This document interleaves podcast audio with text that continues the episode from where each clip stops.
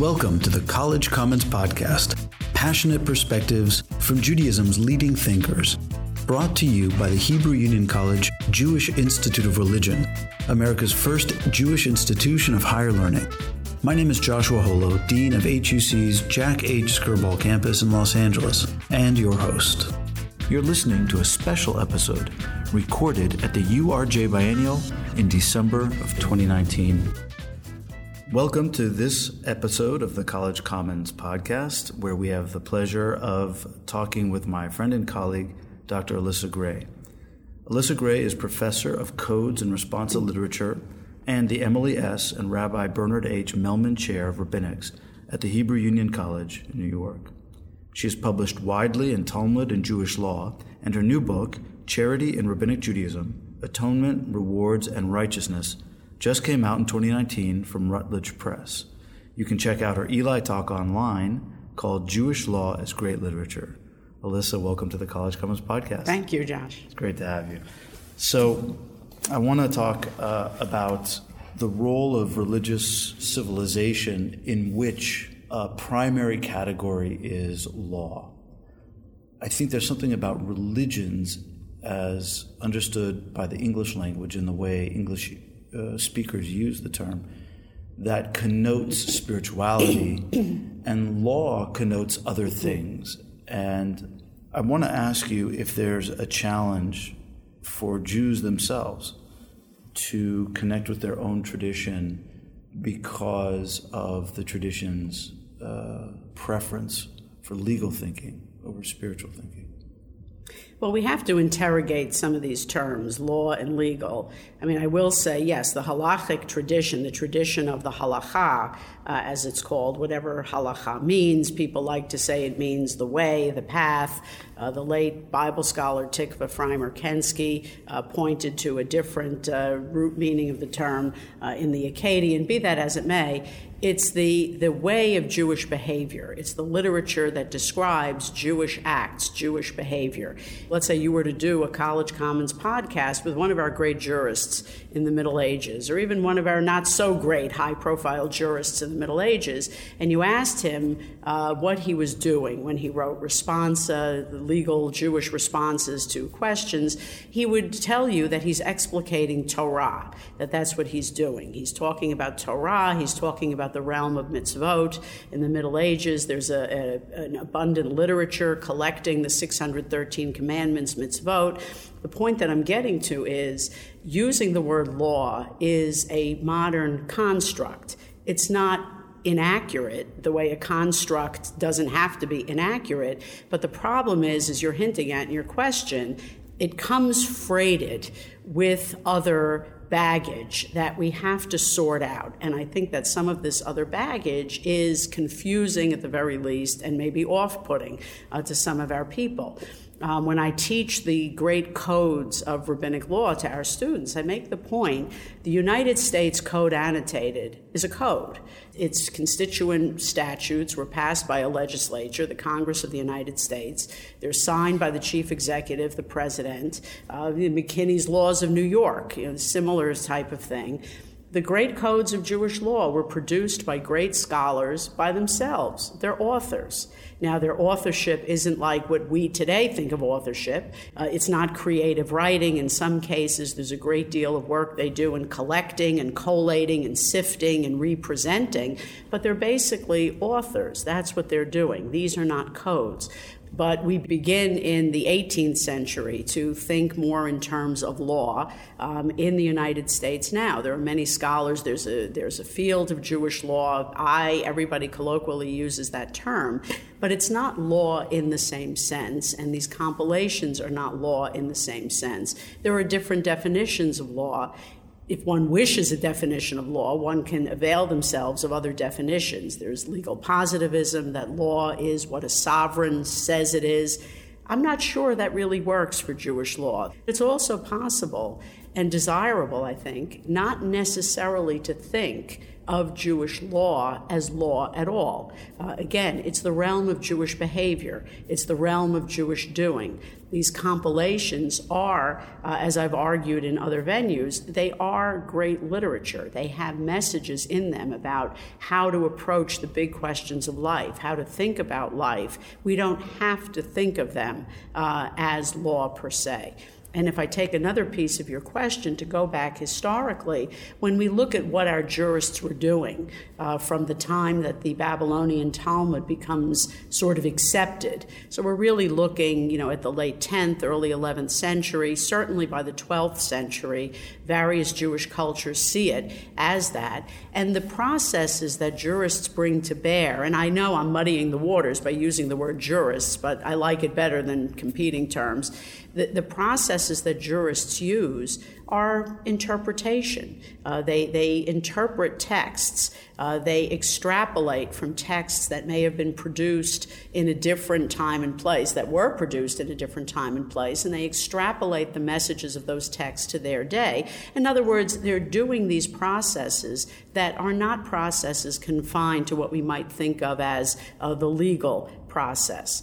But even if we stick with a model of law, let's say we want to be legal positivists, we want to think of uh, the halacha as uh, the acts of a sovereign, as what the sovereign has promulgated uh, for us, even if we want to do that, there is an ultimate goal. Uh, the ultimate goal is to see if one is so theologically inclined that these are the mitzvot, the commandments of God, and that these ways of working through these commandments and interpreting these texts and applying them to new days is our trying to do the best we can with our fallible human intellects to discern what God wants of us. So I think it can work, and it certainly does work. I mean, certainly many of our Jewish siblings um, do see Jewish law as commanded law in that mm-hmm. way, mm-hmm. but I don't think it's absolutely necessary, and I do think uh, that for certain liberal Jews, it has become a bit bit of a stumbling block, and it need not be. While I appreciate very much your um, applying a literary lens to this genre corpus of literature, uh, it does seem that the preponderance of the literature itself, although lending itself to the highest, broadest questions of the human experience, and the connection with God, etc., and, and, and great literary themes, no doubt. Though we may not call it just legal, it is packaged and is deployed mm-hmm. um, in a legal way. Uh, they see themselves um, as uh, judges on a court, mm-hmm. and they see themselves as decisors, decide, mm-hmm. making decisions, and giving rulings that were intended to be followed as such and indeed saw themselves as, as jurists. So, so I, I get the expansiveness and I see why that cracks open more possibility.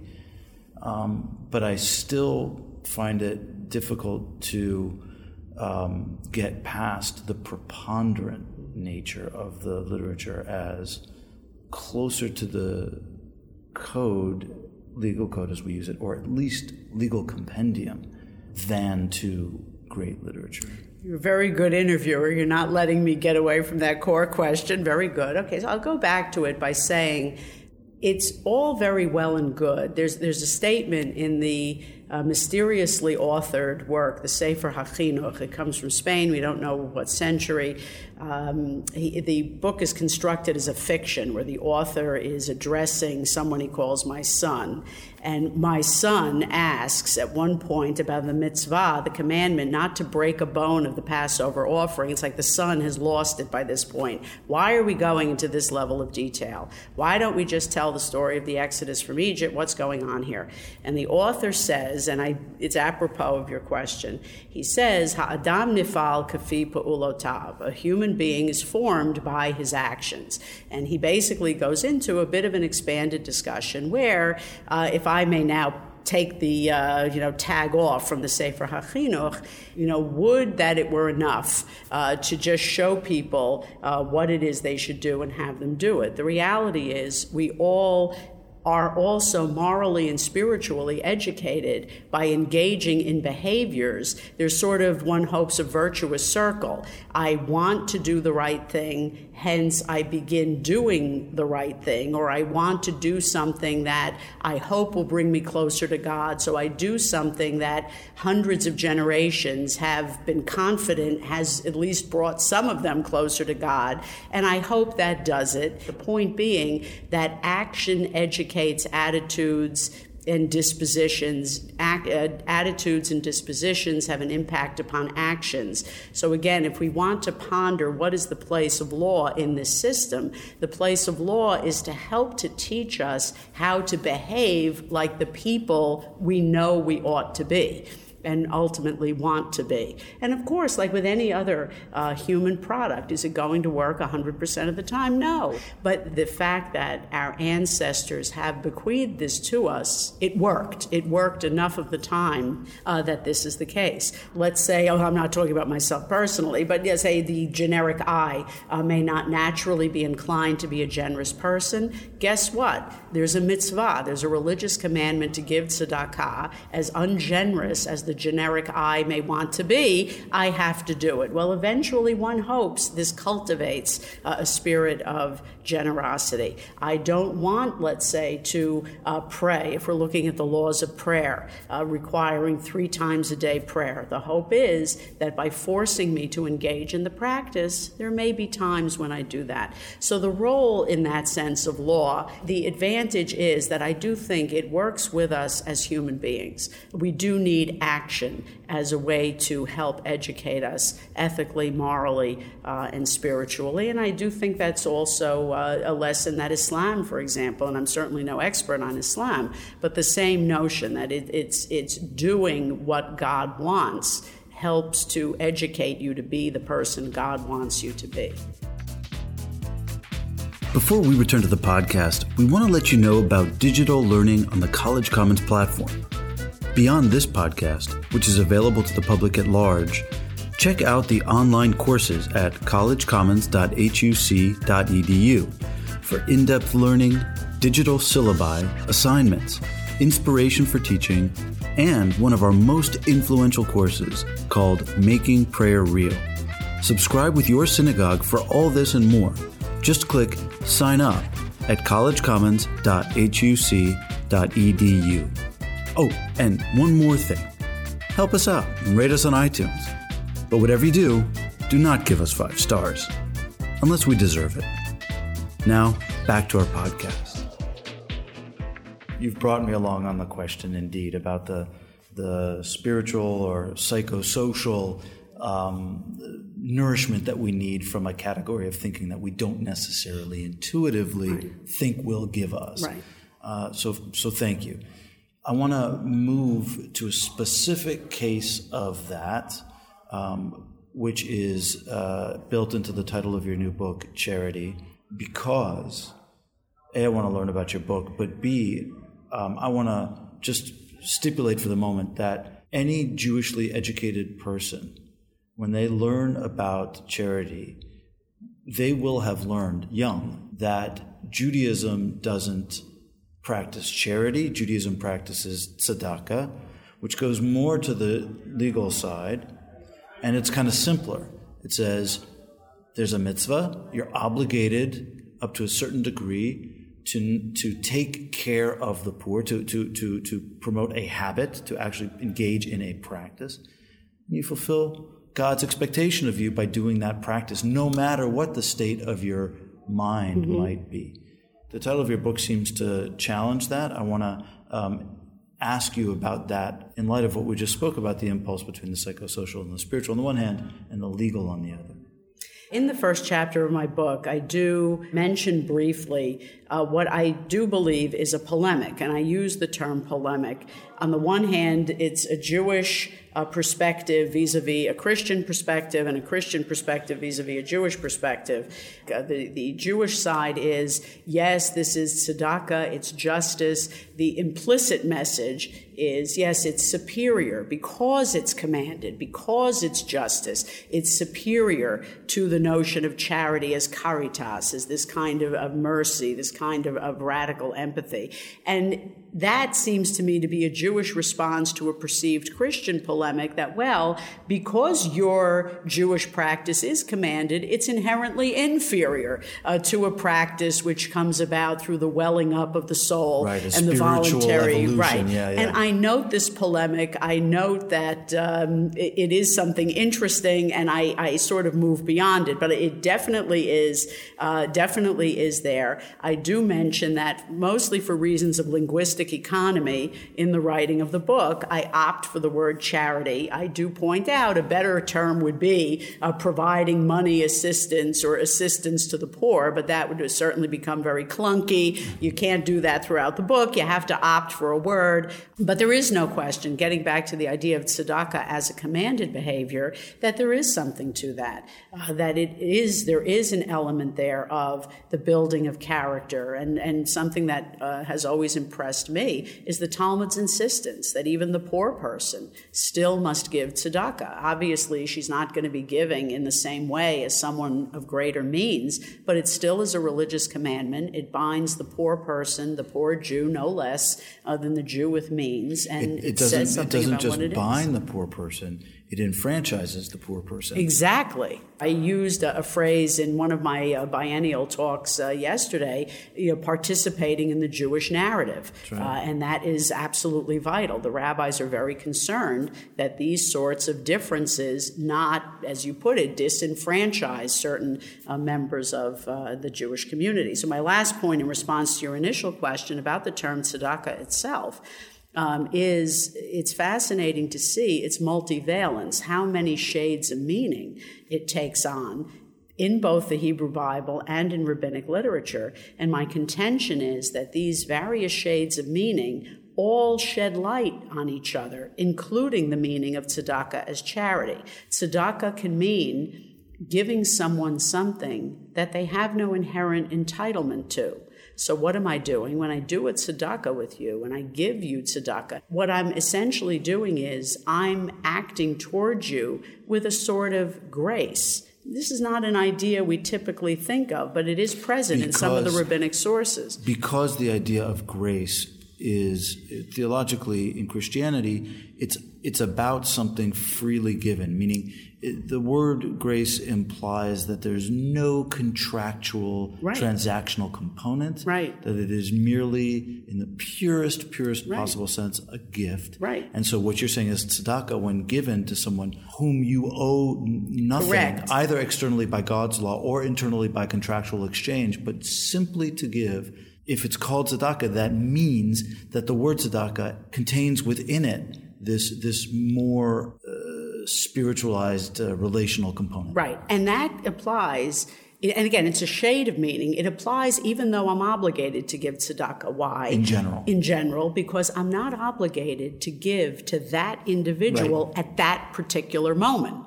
Uh, so the fact that I choose that individual at that particular moment, I am doing a tzedakah.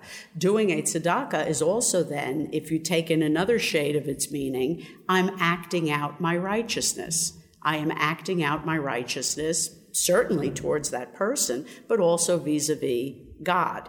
Um, so that's one meaning. There are others related, not maximizing one's allowances. Uh, sometimes, if I behave with tzedakah towards someone, it means I'm entitled to a certain behavior from them, but I I pull back. I I have a certain amount of forbearance. Again, all of these things play on uh, that meaning, aside from uh, the fact that tzedakah can mean merit and the accumulation of heavenly merit. All of these things come into play how the rabbis handle these things, the rabbis of the land of Israel versus the rabbis of Babylonia. That's uh, that's my bread and butter. That's uh, the rest of the right. Right. Come to HUC, enroll as a rabbinical student, and learn more. Uh, right. But what you're saying is these other uses of the word tzedakah force us to to uh, understand that its meaning is more multifaceted, Correct. and they color it in ways that are more spiritualized than the way we learned in Hebrew school. Yes. Great. Um, I want to take a step back because you and I are officers of the Institution of Higher Learning of the Reform Movement. And while we are beholden to all of our fellow human beings and all of our fellow Jews, we have a, spe- a special commitment to this, uh, this phenomenon in Judaism that we call Reform Judaism, wherein uh, autonomy has come up against commandedness mm-hmm. in ways that we're constantly negotiating. I want to ask you about that negotiation, not in terms of a specific rule, why or why not can I have a cheeseburger, mm-hmm. but why should our reform leaders and hopefully our reform um, participants and congregants in general learn the traditional corpus that you and I both teach that, except for nuggets of literary grandeur and, um, and ready access emotionally, are fundamentally not only opaque and take years of study to penetrate, but also could be argued are only dubiously translated from our students when they become professionals, educators, rabbis, cantors, to the reform community in general. What's the value proposition for forgive the crassness uh, in our specific context of Talmud and the codes, etc.? Well, I think that an individual human being can't be healthy unless they have a sense of self that takes in all parts of their life that takes in uh, parts of their life about which they feel more ambiguous or ambivalent, as well as parts of their life that are happier, uh, etc. And I think a culture, a civilization, cannot be healthy um, if it cuts off uh, a part of what made it what it is and just simply decides to write it off uh, you know, let's say you're dealing with some of the early reformers who, some of whom were scholars, and that's another mm-hmm. story. They studied the tradition, they had a sense of uh, what they were accepting and rejecting. But for us as a culture and a civilization, I don't think it's healthy unless we make a decision that we're going to start another religion, a religion that looks very Judaic in form and content, that's maybe quite adjacent uh, to uh, Judaism, the Judaism of modernity, that's an heir of rabbinic Judaism. If we make a decision to do that, that's one thing. But if we see ourselves as part of the historic Jewish civilization, we cannot be healthy unless we embrace this. Um, and we need to embrace it through study Clearly, even the most traditionalist curricula don't necessarily embrace every aspect, but we need to be engaging this literature. It is the ancient literature, the medieval literature of the Jewish people. The Judaism we practice today, whatever label we put on it, is ultimately an heir of that heritage, and we must uh, study it. Now, what people do with it, autonomy, that of course is an evergreen headline that you and I in this conversation, although I'm sure if we talked all day, we could solve it.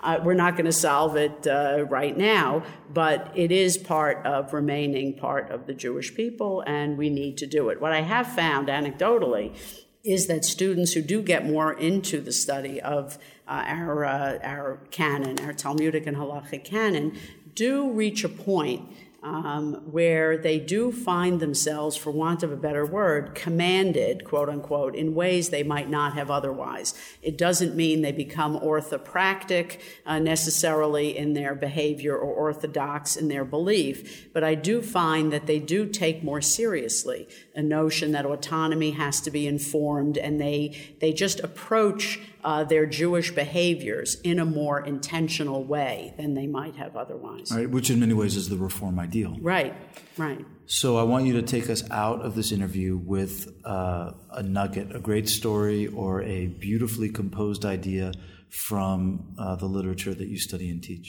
Something that inspires you, or that you have seen over the years really inspires your students. I would say one that inspires both me and my students, also because it, it happened fairly recently in a course that I taught. um, is having nothing to do with tzedakah. Uh, is Maimonides, the great 12th century jurist and philosopher, his letter to a gentleman named Ovadia the Ger. Poor Ovadia represents that he was sort of. Um, um, bloodied spiritually by a rabbi who uh, sort of cast some aspersions on his previous uh, faith commitments, that he had come, uh, he presumably had previously been Muslim, that there might have been uh, some idolatrous elements in his past. He felt very bad. Uh, he wondered about, uh, you know, could he say, if he was praying in the synagogue, could he recite the phrase Eloheinu Elohei Avotenu, our God and God of our ancestors? And Maimonides launches into a beautiful, um, fascinating, lengthy uh, description where he basically says, Ovadia, not only can you do it, you must do it in fact, Ovadia, you're even one better than what we can call the genealogical Jew. You, we are descended from Abraham, Isaac, and Jacob. You are attached directly uh, to God. You, Ovadia, you know, sort of you having chosen uh, this path, you are on this uh, state. And I have students who read uh, portions from the letter to Ovadia the Ger when they serve on Bate Din, on uh, gatherings for uh, conversion. And it is, I think, think, a very, very beautiful statement, not only of Maimonides' rationalism, the inherent spiritual and rational equality of all human beings, but also that sense that informing the people Israel, yes, those of us uh, born of Jewish parents, genealogical Jews, and those of us who choose to join us, you know, we really are all one family. And to hear that from no less a personage than Maimonides is very powerful. And I find that students, I'm always inspired by it, and I find that the students are as well. That's a great one. Do you, do you know the apocryphal story of uh, Louis Brandeis? No. Um, upon so Louis Brandeis was uh, top of his class at Harvard Law School. Uh, my understanding is the story is apocryphal, but it goes like this: so he go, he goes up to receive an award, some kind of commendation. This is in would be in the late 19th century, mm-hmm. if I'm not mistaken. Um, at Harvard Law School, he's graduating, and uh, this is in a time when there was a sort of fully enshrined kind of anti-Semitism. And he comes up to take the award, and he's allowed a few words, and he goes before the entire class and the professorate, and he says, uh, "I'm sorry I was born a Jew." To which everyone stands up shocked and begins to applaud. Oh. I was like, great, he's, he's, he's got enough shame to know that he shouldn't be Jewish. And he says, I'm, I'm sorry I was born a Jew because in being born a Jew, I was denied the privilege of choosing it. Wow, that's that's fantastic. So yeah. he's a, he's he's Maimonidean in this. Yeah, but I'm sure it's not true. So, yeah, it sounds it sounds too, too good, good, to, be, be true. true. Right, Louis right. yeah. said as well. So, uh, Alyssa Gray, thank you for joining me. It was really thank you, Josh. Thank you for having me. You've been listening to the College Commons podcast, produced and edited by Jennifer Howard, and brought to you by the Hebrew Union College Jewish Institute of Religion. For this URJ Biennial series, special thanks to Mark Pelavin, the URJ Chief Program Officer and Biennial Director, and Liz Grumbacher, Director of North American Events. We hope you've enjoyed this episode, and please join us again at collegecommons.huc.edu.